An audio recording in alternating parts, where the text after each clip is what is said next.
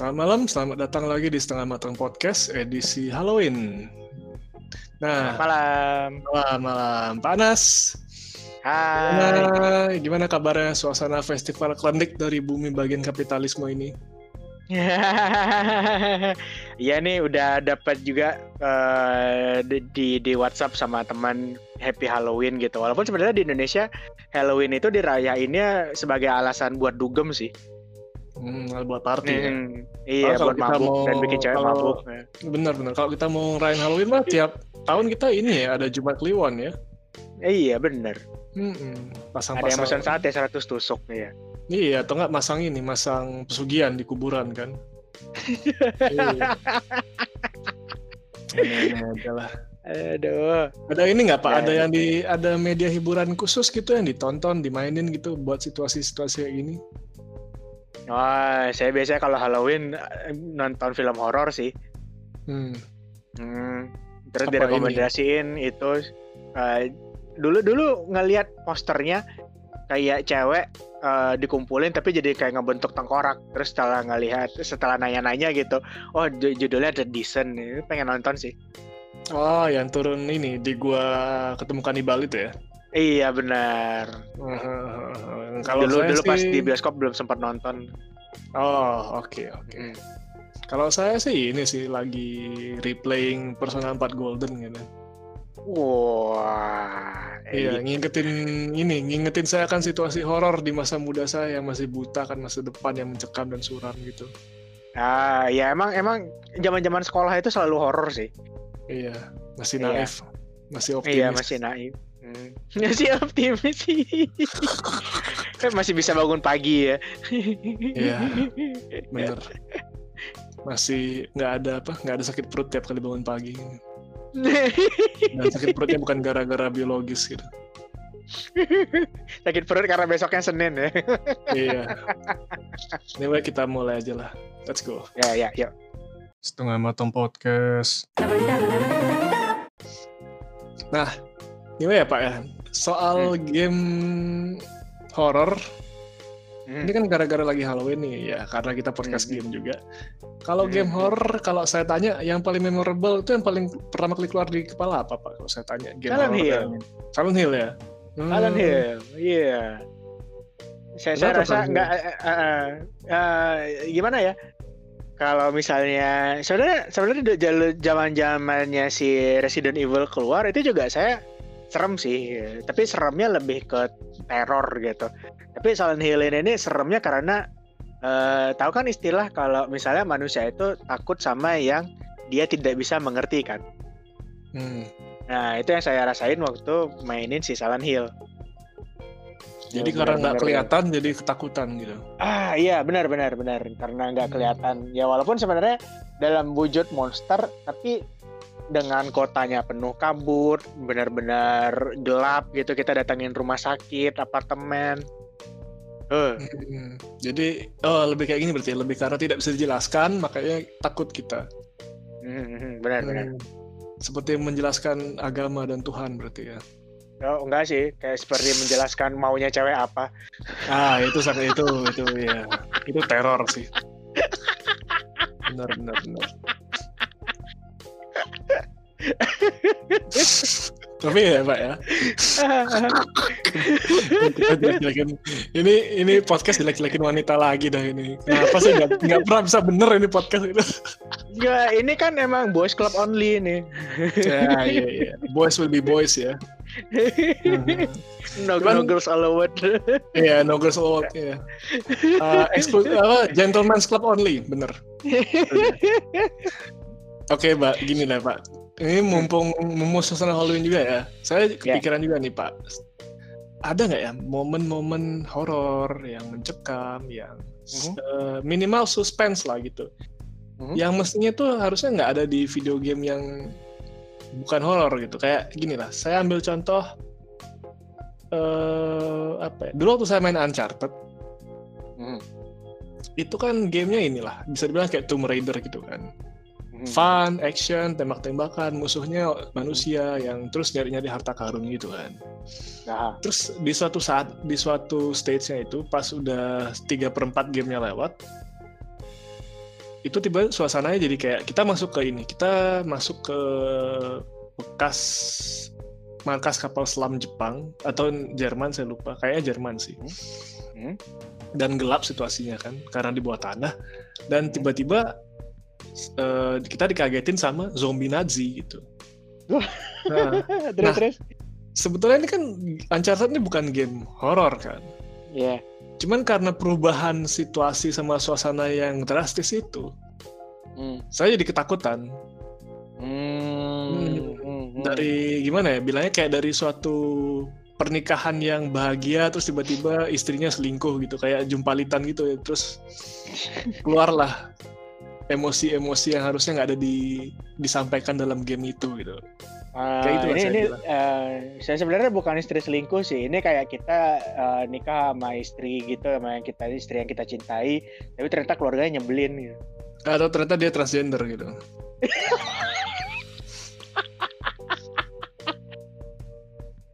Kayak gitu ya, horornya ya, bisa dibilang ya. Oh, Oke, okay. berarti berarti ini uh, se- sebuah game yang sebenarnya genrenya bukan horor, tapi bisa induce fear. Membuat yeah, kita ketakutan yeah, yeah. ya. Benar benar. Iya iya iya. Ah, ada enggak? Bapak uh, Bapak Yongki tahu enggak? Saya itu dapat saya, saya dapat dapetin perusahaan ini uh, takut tapi bukan dari kayak hantu atau pembunuh berantai gitu ya. Percaya atau enggak dari Chocobo Dungeon dua? Hah? Kok ah. bisa? Nah. Jadi ada salah satu jadi ada salah satu ceritanya itu Uh, ya saya mainin ini juga waktu zaman-zaman masih ya biasalah dengan bahasanya kita zaman masih akil balik, cie. Yeah. Nah, jadi pokoknya intinya ada ada satu adegan, uh, ada satu story-nya gitu. Si Chocobo-nya ini dicuekin sama teman-temannya. Sebenarnya bukan dicuekin sih, jadi kayak teman-temannya ini di di brainwash untuk dia lupa sama si Chocobo. Jadi mogulnya lupa, si white mag-nya lupa, cheat-nya lupa gitu. Waktu si Chocobo-nya ini ngobrol, semuanya tuh pada bilang, lu siapa? Gue gak kenal. Lu jangan so deket deh sama gue, gitu. Itu tuh, hmm. uh, gimana ya Pak ya? Uh, ya, karena saya teman saya tuh juga dikit, gitu. Dan uh, saya, saya ngerasa, gitu, ngerasa di posisinya Chocobo ketika suatu saat saya dilupakan sama teman-teman saya. Itu tuh, saya ketakutan, gitu. Terus saya, saya ngerasa sedih banget, gitu. Itu kayak, iya beneran. itu tuh itu kayak yang udahlah teman dikit gitu, terus teman yang dikit ini nih ngelupain saya gitu, terus kayak yang aduh ini serem banget dia. Yeah, itu tuh langsung buruk. Yang kayak oh iya iya benar, itu tuh kayak ini ini mimpi buruk banget gitu, jangan sampai kejadian gitu. Tapi akhirnya kejadian ya. Iya kejadian tapi sama mantan sih. Iya. Kalau orang-orang, kalau anak kecil tuh bilang ingin mewujudkan impian ya, akhirnya impiannya terwujud kan, yang jelek-jelek semua. Kayak ini kayak ibu punya anak kan, anaknya dibilangin, nak kamu kalau udah besar kamu boleh jadi apapun gitu. Terus anaknya bilang, oke okay, nanti aku kalau udah besar mau jadi kekecewaan ke keluarga gitu.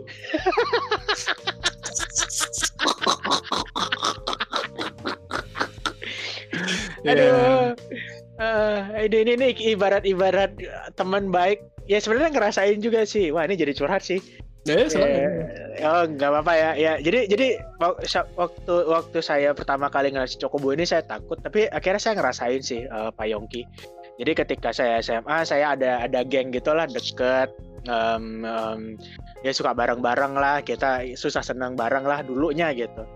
Cuman mm-hmm. ketika ketika udah lulus S M A, udah kuliah, terus udah kerja, terus kayak ya udah masing-masing sibuk sama kehidupan masing-masing gitu. Terus suatu saat saya say hi, kayak mereka yang merasa terganggu gitu. Terus kayak saya tuh langsung keinget lagi tuh ke adegan si Chocobo gitu. Tapi di, bukannya dilupakan, nih lebih ketika ya hubungannya itu tuh udah renggang aja gitu. Udah kita udah nggak nggak sejalan lagi lah gitu.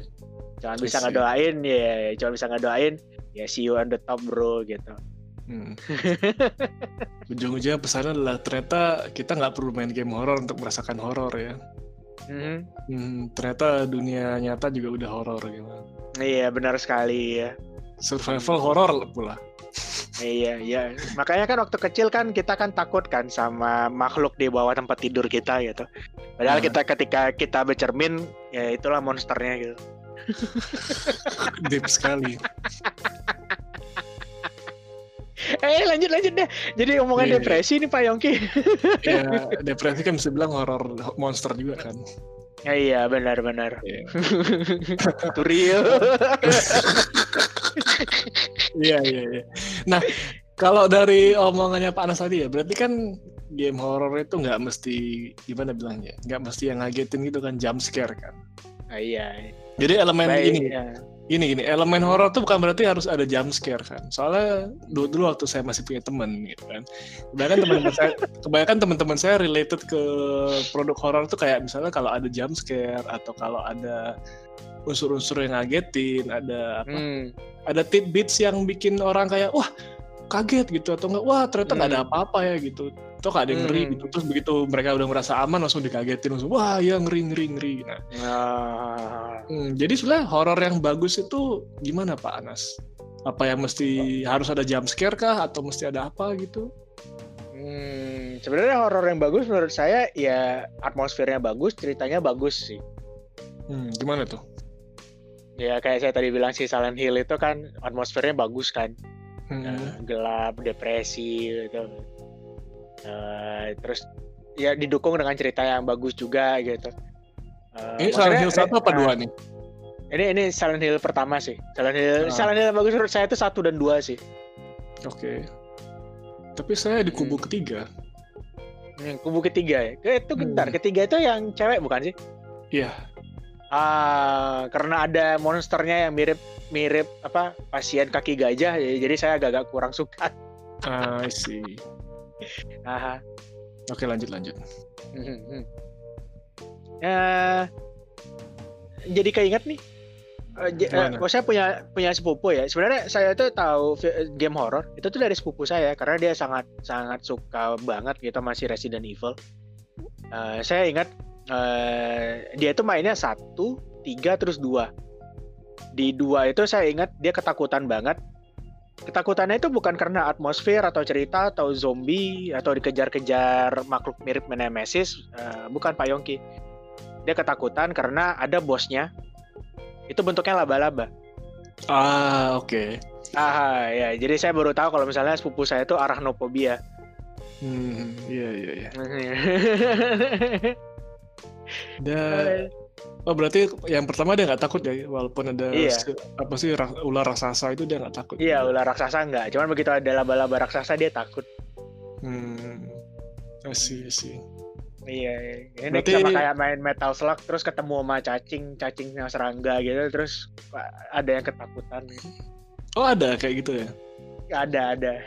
Hmm, oh kartun-kartun tuh takut deh ya. Mm-mm. Berarti yang dari saya yang saya tangkap dari omongannya Pak Anas ini adalah horor itu bagus kalau dia berhasil menangkap esensi ini penikmatnya gitu. Eh, ah, sorry, ya. berhasil apa berhasil nyerang apa yang ditakutin sama yang benar, benar nikmati, sekali sama gitu. Yang main nikmati gamenya, ya benar sekali. Hmm, kalau saya sih, ya kalau saya ngambil contoh pun, sepupunya Pak Anas tadi, saya sendiri saya takut sama genre-genre yang ngambil banyak unsur claustrophobic. Oh, tempat sempit? Misalnya apa tempat sempit? Uh, saya dulu sempat main namanya Evil Within yang pertama. Oh, yang gamenya, iya, iya. Gamenya Tengosoft.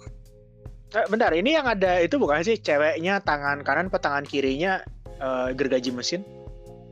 Bosnya hmm, gitu kalau nggak salah, bukan ya? Bukan, itu yang kedua kalau nggak salah. Oh, itu yang kedua ya? Oke, oke, oke. Itu pun bukan cewek sih, uh, lebih kayak kumpulan daging berserakan yang jadi satu gitu. Well, anyway, intinya si Evil Within dua ini kayak si Evil, Evil Within pertama ini kan dia settingnya di rumah sakit jiwa kan, di asylum gitu. Yeah. Uh. Dan karena dia lebih ngambil unsur action, karena yang bikin Shinji Mikami kan, orangnya R E four. Saya nggak begitu seneng sama, saya jujur nganggap Resident Evil four tuh game R E yang paling lemah gitu. Ya, saya tahu itu. Uh, ini bukan opini yang populer sih, cuman karena saya tahu ini yang bikin Shinji Mikami, saya menjadi kurang uh, gimana ya, kurang tertarik sama gamenya. Terus waktu hmm. saya baru lihat trailernya, terus saya lihat gameplay trailernya, uh, interesting. nggak terlalu apa, nggak terlalu action karena gelap sama sempit kan. Dan saya coba mainin langsung, saya coba mainin dulu. Uh, saya nggak bisa namatin. Yo, kenapa? Karena saya ketakutan begitu masuk ke lorong-lorong sempitnya. Oh. Dan ternyata karena lorongnya sempit dan kontrol kontrol ininya, kontrol karakternya, sama, eh kontrol gameplaynya kurang begitu cepat ya. Jadi nggak oh, ada rolling, nggak ada. Ya? Bukan nggak responsif ya, gimana ya? Nggak terlalu cepat tapi nggak terlalu lambat juga. Jadi nggak kayak action game kayak Devil May Cry gitu nggak. Tapi nggak oh. lelet nggak lelet kayak tank control di Resident Evil pertama gitu nggak juga. Oh, kayak kita okay. kayak kita gimana ya? Dikasih ilusi bahwa Anda bebas bergerak tapi ah, tapi ada batasannya. Ya? Uh, ada batasannya oh, kayak gitu. Oke okay, oke. Okay. Itu yang bikin hmm. saya ketakutan. Sudahlah sempit hmm. ruangannya kan, sudahlah gelap atmosfernya, sudahlah monsternya nggak kelihatan-kelihatan juga gara-gara waktu itu ada, waktu itu ada ada stage di mana monsternya nggak kelihatan, jadi harus harus hmm. dilawan dengan kita mesti nabrak-nabrakin benda ke dia biar kelihatan, baru dia tembak. Hmm. Hmm. Jadi hmm. jadi panik iya, takut iya, akhirnya saya nggak bisa namatin kayak gitu. Ya claustrophobic okay. itu yang saya takutin sih. Sama ini juga Pak, saya punya cerita nih soal ngomong-ngomong masih fobia juga ya, masih horor juga.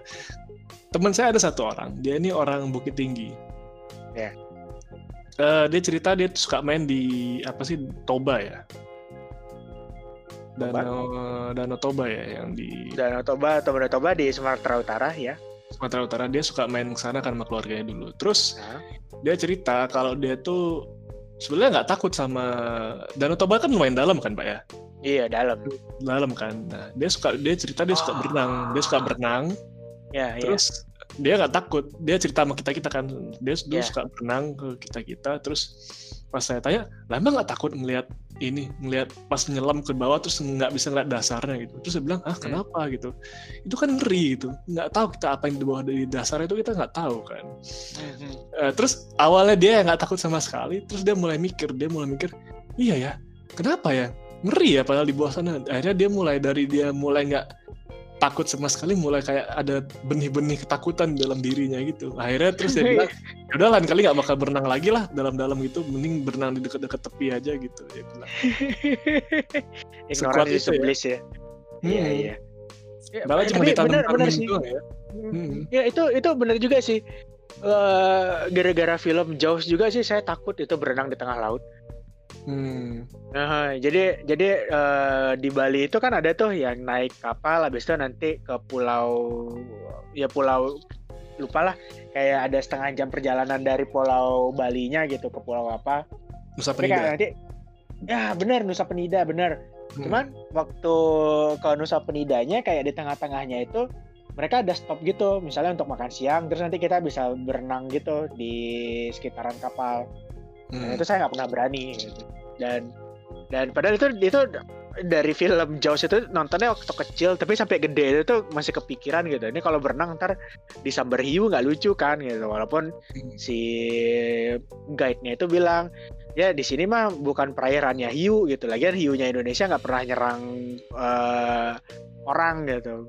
Iya, ada orang kita nyerang hiu ya. Iya, sampai mau punah. itu itu tuh jadi jadi jadi ketakutan sendiri sih. Heeh. Hmm. Benar benar benar. Itu itu benar benar benar. Ya.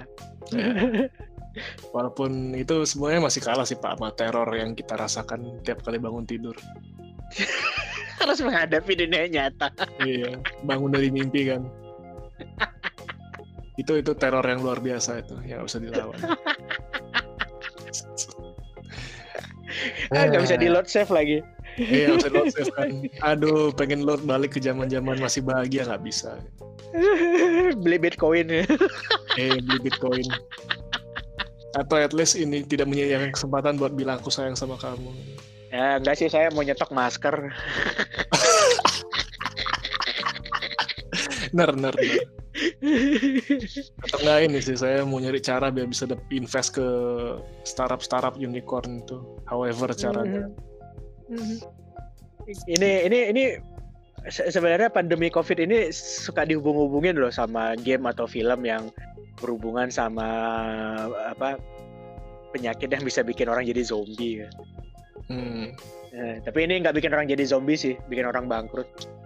Enggak sih, sebenarnya uh, gimana bilangnya ya, jadi zombie sih enggak, tapi kelakuannya sama kayak zombie gitu. eh, di zaman-zaman uh, ponsel pintar makin banyak sih ya, makin banyak juga sih zombie. Iya. Bukan saya yang bilang ya. Ini kita podcast game atau podcast sosial ya? Iya, Mak. Beda-beda tipis lah, Pak. Kan saya ngisi di Ombo juga. Jadi kita kita balik lagi nih, kita balik. Kau, siap, kan siap. Mumpung Halloween juga nih, Pak. Hmm. Mumpung Halloween juga. Hmm. Kita kan mau ngasih ini juga. Mumpung ini podcast game juga sih. Kita mau ngasih hmm. rekomendasi nih. Ini mumpung Halloween. Ya. Ya. Enaknya kita main video game apa nih? Rekomendasi ada nggak? Atau malah mungkin nggak main video game, mungkin nonton. Nah, kalau saya saranin sih, saya sangat suka cute-cute tapi ternyata horor gitu. Saya hmm. rekomendasiin Yomawari Night Alone sama Yomawari dua-nya oke. Okay. Ini ini ya, kalau nggak salah yang publishernya Nippon Ichi Software itu bukan? Iya, benar sekali. Jadi ceritanya soal uh, ya dia dia anim, apa anime style, cute-cute gitu, uh, bocah perempuan di kota yang semuanya gelap dan di Uh, apa banyak yokai-nya lah gitu, banyak silumannya banyak siluman ya yang yang bakal ngeganggu dia, dan ya banyak jump scare juga, tapi saya sangat suka atmosfernya, saya suka actionnya, ketakutan ketika dikejar-kejarnya juga dapet gitu, jadi hmm. sangat kontras dengan uh, tokoh utamanya yang sangat cute. Ini kayak game R P G Maker gitu berarti? Ah, kalau R P G Maker, saya saranin Witch House. Witch House ya. Witch House ya. Kalau Witch House juga gitu, uh, cute-cute gitu, tapi ternyata ya menyeramkan, gori, dan mungkin Pak Yongki nggak bisa main sih karena claustrophobic. Hmm, oke. Okay. Lorong-lorong gitu ya? Iya, iya nice. Benar. Lorong-lorong, lorong banyakan dungeon dan lorong. I see, I see, I see. Mm-hmm. Ini dua-duanya di uh, Yomawari sama Witch House ini di, di Steam ada atau di platform? Iya, yeah, di Steam ada. Sa- sama satu lagi, uh. saya sangat suka uh, horor yang obscure. Uh, Wah, kayak gimana itu obscure? Obscure-nya itu, jadi benar-benar kita dikasih ceritanya itu dikit banget gitu. Terus kayak apa yang harus kita lakuin itu tuh juga benar-benar nggak dijelasin. Jadi benar-benar kayak ya udah lu pecahin sendiri aja gitu. Terus kayak ceritanya ya lu uh, cari tahu sendiri aja ceritanya gimana gitu. Hmm, ini misteri game. Kalau soalnya yeah, pikiran yeah. pertama kali kalau ngomongin lore yang kita harus pecahin sendiri dan kita harus cerita sendiri tuh yang ya pertama kali kepikiran di saya ini ya genrenya kayak Dark Souls, kayak Bloodborne, Sekiro, ah, kan. Kayak gitu-gitu. Nah, kalau itu kan action kan, dan lore-nya bisa kita, ya, ya benar sih, ya mirip-mirip kayak gitulah. Tapi ini hmm. emang dia horor sih. Eh, ada ini nggak, uh, Pak? Ada contoh judul nggak? Contoh judul nggak? Uh, yang satu sih sebenarnya genrenya bukan horor, Pak. Cuman atmosfernya benar-benar bikin, bikin apa sih? Terganggu gitu, disturbing. Hmm. Apalagi setelah tahu kalau uh, ceritanya setelah setelah kita cari tahu sendiri gitu, ceritanya tentang apa. Itu tuh kayak yang langsung yang bikin depresi. Judulnya Yume Nikki, Dream Diary. Dream Diary, Dream Diary. Ini kenapa saya mikirnya ini ya? Kayak Mirai Nikki gitu ya. Mirai Nikki. Judulnya mirip-mirip soalnya. Mirai Nikki mah girlfriend go wrong. Iya, iya. Sama ada satu lagi Can Go Home ya judulnya ya, atau I'm Home, lo gak lupa deh. Tokoh utamanya cewek, anak kecil pakai pakai kimono, dia berusaha pulang ke rumah tapi nggak bisa-bisa. Wah, itu Wah. itu itu kayaknya tim temanya cuman kayak ngeri juga kalau di kejadian ya. Aha, aha. Ya, ya mirip sih, ini deh kalau kalau Anda nonton Bakemonogatari. Hmm. Hmm, well, ada gimana ya? Itu. Kita, kita mungkin nggak bisa ngerasain Pak, soalnya kita nggak punya rumah, gitu kan. Nggak nggak, we we have house but we don't have home. Ya yeah, true true. Iya zaman semua... sekarang siapa sih yang sanggup beli rumah? Pak kemarin saya habis ngomongin itu di Omboy gitu. Soal milenial punya rumah kan, tapi nggak usah nggak usah dibahas lagi. Iya iya iya balik-balik ke topik Pak. Iya iya itu jadi semua di Steam ada Pak. Iya semuanya ada di Steam. I see, ya. Eh, uh, Yume Nikki kayaknya nggak ada di Steam deh, cuman bisa download gratis karena yang ngebikin nge-share gratis. Hmm, oh ini ya, hmm. kayak passion project indie gitu ya. Iya, cuman cuman kalau misalnya Anda tidak suka dengan cerita yang gelap dan depresi, uh, saya tidak sarankan mainin sih. Atau nggak suka ini uh, grafis yang bukan triple A punya gitu. Oh iya iya iya. Ya, yang saya rekomendasiin yang grafis yang bisa istilahnya bisa disandingin sama triple A punya cuman si I'm Home itu sama si Yowa Yomawari. Sisanya Yomawari apa Yomawari sih judulnya? Yomawari, Yomawari, Yomawari. Ya itulah. Pokoknya ca- cari aja cari aja yang publisher yang Nippon Ichi lah. Iya benar. Nah, uh, kayak gitu. Kalau dari saya sih mungkin ini ya, World of Horror mungkin. World of Horror? Mm-hmm. Judulnya Jadi, World of Horror? Judulnya World of Horror. Ini ah. indie game yang bikin ini dia pengen ngambil suasana settingnya ala-ala karyanya Junji Ito. Terus ada bumbu-bumbu Lovecraftiannya juga. Hmm. Dan dia ngambil grafisnya itu kayak era-era satu bit, cuman dia bikin cantik, jadi kelihatannya kayak dibikinnya zaman-zaman P C sembilan delapan gitu. Uh, wah ini harus jelasin dulu nih, karena nggak semua orang uh, uh, familiar dengan si P C sembilan delapan. Well intinya P C sembilan delapan tuh inilah kayak personal computer yang khusus dibikin buat orang-orang kantoran, buat orang-orang desain grafis, tapi tahun ya delapan puluhan gitulah. Dan hmm, waktu P C sembilan delapan ya, namanya sembilan delapan. Benar-benar. Walaupun namanya sembilan delapan tapi keluarnya bukan di sembilan puluhan ya. Anyway, P C sembilan delapan nih historinya dulu banyak orang di Jepang yang bikin yang pakai ini buat bikin game-game indie gitu. Dan biasanya temanya ya gitu, visual novel dengan apa ya dengan art dengan art style yang orang-orang kalau ngeliat langsung tahu oh ya ini estetiknya P C sembilan delapan gitu. Coba cari aja sih uh, itu. Uh, kalau misalnya artwork anime delapan puluhan sembilan puluhan berarti ya. Betul betul. Cuman ya gitu render hmm. dengan P C sembilan delapan itu ada kayak estetiknya sendiri gitu. Iya iya. Jadi uh, lanjut lanjut Pak Yongki horor-horornya. Ya. Jadi yang saya sayangkan eh gini lah. Saya suka saya suka World of Horror tuh ya satu karena estetik P C sembilan delapan-nya. Terus dua itu karena ya ini game misteri dan kelihatan si developer ini punya kreativitas sama punya resource buat bikin apa yang dia pengenin.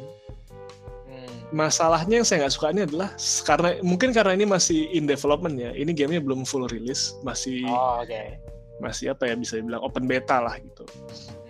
Dia karena masih belum rilis full, mungkin masih belum tahu caranya buat bikin user interface yang bagus gitu.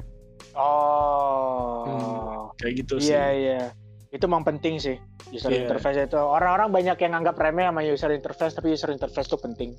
Bahkan benar, milih font, font, pilih font untuk uh, push start button aja itu penting loh. Mm-hmm. Cuma kalau ini nggak dibenerin ya saya maklum aja karena ya ini mungkin satu dia gara-gara karena dia indie makanya dia nggak begitu ngerti soal ini atau nah. dua karena dia pengen nangkep estetiknya game-game P C sembilan delapan yang emang secara historis ya secara yang saya main sejauh ini kebanyakan P C sembilan delapan nah. user interface-nya sucks gitu. Oh hmm. karena ter- keterbatasan ini kan kalau misalnya P C sembilan delapan keterbatasan kemampuan juga, hmm, kemampuan resource computingnya dan sebagainya, ya, gitu. uh, teknikalnya lah bisa dibilang. Teknikalnya benar. Hmm, jadi ya kalau mau yang full release game horror, saya mungkin bisa bilang ya kemarin yang tahun lalu saya yang saya omongin uh, Return of Obra Dinn. Hmm. Return of the Obra Dinn dia itu bukan game horror, cuman ya, wah saya nggak saya nggak bisa spoiler sih, cuman bilangnya. Itu game bukan horor tapi ada ada tema horornya gitu. Berarti bu, game, game bukan horor tapi bisa bikin Anda ketakutan. Iya, betul. Ya okay. Ketakutan sih enggak, cuman kayak ada ada sesuatu ada something wrong di sini yang bisa dijelaskan dan Anda bakal tahu kalau sudah mainin gamenya. Ya gitulah kalau udah mainin gamenya gitu. Yeah. betul, betul. Susah sih kalau ngomong kalau kita mau nge-review game dengan medium podcast gitu. Hmm. Tapi itu saya bisa susah untuk spoiler free-nya ya. Betul betul. Kalau itu kan video game Pak. Kalau mungkin T V series, movie atau apa gitu. Ada nggak? Ah. Kalau misalnya T V series atau movie, uh, lebih ke audiobook sih justru saya belakangan oh. yang yang merasa takut. Wah, kayak apa ini? Apa nih lagi dengerin apa, Pak? Oh, sebenarnya sih udah udah lumayan lama selesai dengerinnya sih si audiobooknya. Hmm. Cuman kayak sampai sekarang itu saya masih kayak yang uh, apa sih? masih masih terluka gitu, ciam terluka. terluka. saya, saya masih ngerasa takut gitu, mengingat-ingatnya. Uh, jadi audiobook, saya dengerin audiobook, uh, judulnya I Must Scream But I Don't Have Mouth. Oh, bener nggak sih itu judulnya? Uh, apa ya? I Must Scream But I Have No Mouth kalau nggak salah. Iya yeah, benar. I, I I Must Scream But I I Have No Mouth. Iya yeah, iya. Yeah. Nah, ini juga susah sih ini kita kita ngomong ngomonginnya tanpa nge-spoiler. Saya saranin uh, kalau misalnya Anda tidak suka audiobook atau tidak suka baca buku, ini ada gamenya. Masalahnya kalau saya bilang gamenya lebih ribet daripada baca buku sih, Pak. Iya, cuman kan kadang-kadang orang kan suka uh, ada beberapa orang yang yang yang saya tanya gitu ya, kalau misalnya hmm. uh, saya rekomendasiin buku, dia nomor satu itu adalah dia tidak bisa membayangkan. Misalnya hmm. uh, misalnya di bukunya, di novelnya menggambarkan kota futuristik gitu. Cuman kalau referensi seseorang ini kurang, dia akhirnya tidak bisa membayangkan dan jadinya bosan kan. Hmm. Padahal bagus gitu. Nah, jadi kalau butuh butuh bantuan visual, gamenya ada. Tapi ya saya sarankan emang dengerin dulu, dengerin dulu audiobooknya atau baca bukunya, terus bisa lanjut ke gamenya. Nonton playthrough-nya okay. juga oke. Okay. Hmm. Yeah, ya ya, playthrough-nya so, di YouTube ada sih. Iya, yeah, iya, yeah. so so good dan uh, saya nggak pengen uh, merusak kejutan sih dengan men- bahkan menceritakan latar belakangnya pun saya nggak mau.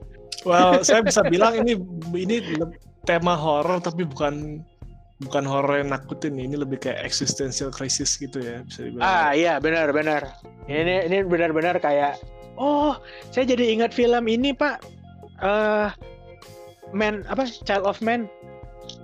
Mm-hmm. Nah ini yeah. nih yang nggak ada nggak ada orang hamil lagi dunia itu. Ya? Iya benar. Jadi di masa depan uh, zamannya total totalitarian. Hmm. Uh, jadi pokoknya di bumi itu jadi cuma ada satu penguasa gitu. Ada faksi, cuma ada satu penguasa yang terkuat. Uh, dan intinya uh, mereka tuh bilang kalau manusia itu uh, sudah ditinggalkan oleh Tuhan. Jadi hmm. tidak ada lagi bayi yang lahir sekian tahun. Bertahun-tahun tuh nggak ada lagi bayi baru lahir. Dan manusia itu bakalan punah kalau misalnya nggak ada lagi bayi yang lahir. Terus tiba-tiba uh, ya, ya, ya, ya ada apa, yang ada hamil yang, gitu, akhirnya ya. Ada yang hamil ya. Nah ini ini ini juga bagus sih. Saya baca bukunya juga bagus, uh, filmnya underrated menurut saya, tapi dengan baca buku dan nonton filmnya bisa lebih berasa sih ketika uh, perasaan takut kita ketika masa depan itu jadi kayak gini gitu. Hmm, masih. Hmm. Berarti ini apa ya, tema apa ketakutan itu horor dan teror dan apa apalagi ya bahasa lainnya ya, suspense gitu, hmm. anxiety. Gila. Thriller nah, semuanya iya. bisa dirangkum gitu ya. Jadi kalau orang bilang, oh ya Halloween yuk kita nonton film horor atau yuk kita nonton eh, apa yuk kita main slasher. game horor slasher ah. gitu. Ya gimana ya? Ketakutan tuh banyak bentuknya kan. Benar benar. Hmm. Dan ya ternyata kayak, kayak saya kalau, ya, kayak huh? kayak saya cerita kita, tadi ketika hmm, waktu hmm. kecil kita takut ngelihat di bawah kasur kita gitu, ketika kita gede kita takut ngelihat diri sendiri. Hmm. Ternyata horor di dunia di dunia ini ternyata bukan dari ini, bukan dari apa yang kita tahu kayak hantu, kayak iblis, kayak siluman. Ternyata manusia sendiri adalah horor itu sendiri. Cie. Ya kalau silumannya kayak siluman ular putih sih saya rela aja udah. Iya saya rela lah. Nggak nggak pergi ke barat saya rela. Berhenti di sini perjalanannya nggak masalah. Gitu. Nah, tua banget referensinya Pak. eh, ya ya gitulah. Tapi saya lebih ke faksi siluman tengkorak putih sih. Hmm, good taste hmm. ya, Mak. Walaupun akhirnya mati di pentong sama tongkatnya Gokong. Hmm. Ya udahlah, sampai sini aja lah Pak kalau gitu. Kita udah Waduh. tahu. Kita udah tahu ternyata game horor yang kita mainin nggak horor-horor banget juga ternyata. Nggak mainstream juga sih juga. ketika Cuman, ketika kita berumur gitu eh, hmm. tagihan tiap akhir bulan lebih horor daripada film horor. Waduh, jangan kesana lah Pak. Turil itu. Udah, saya tutup aja lah. Okay. Oke deh. Oke, uh, terima kasih sudah mendengarkan Setengah Matang Podcast edisi spesial Halloween kali ini. Uh, dengerin juga episode kita berikutnya. Uh, terus kalau misalnya belum dengerin episode kita sebelumnya, dengerin aja. Kita minggu lalu ngomongin apa Pak? Saya lupa. Uh, T T Polygon. T T Polygon ya, kita ngomongin ini, ngomongin nudity sama seksualitas dalam video game minggu lalu. Ya. Jadi kalau penasaran soal ngaceng-ngacengan di video game ya dengerin aja itu. Oke, okay, uh, selamat malam, ciao. Halo.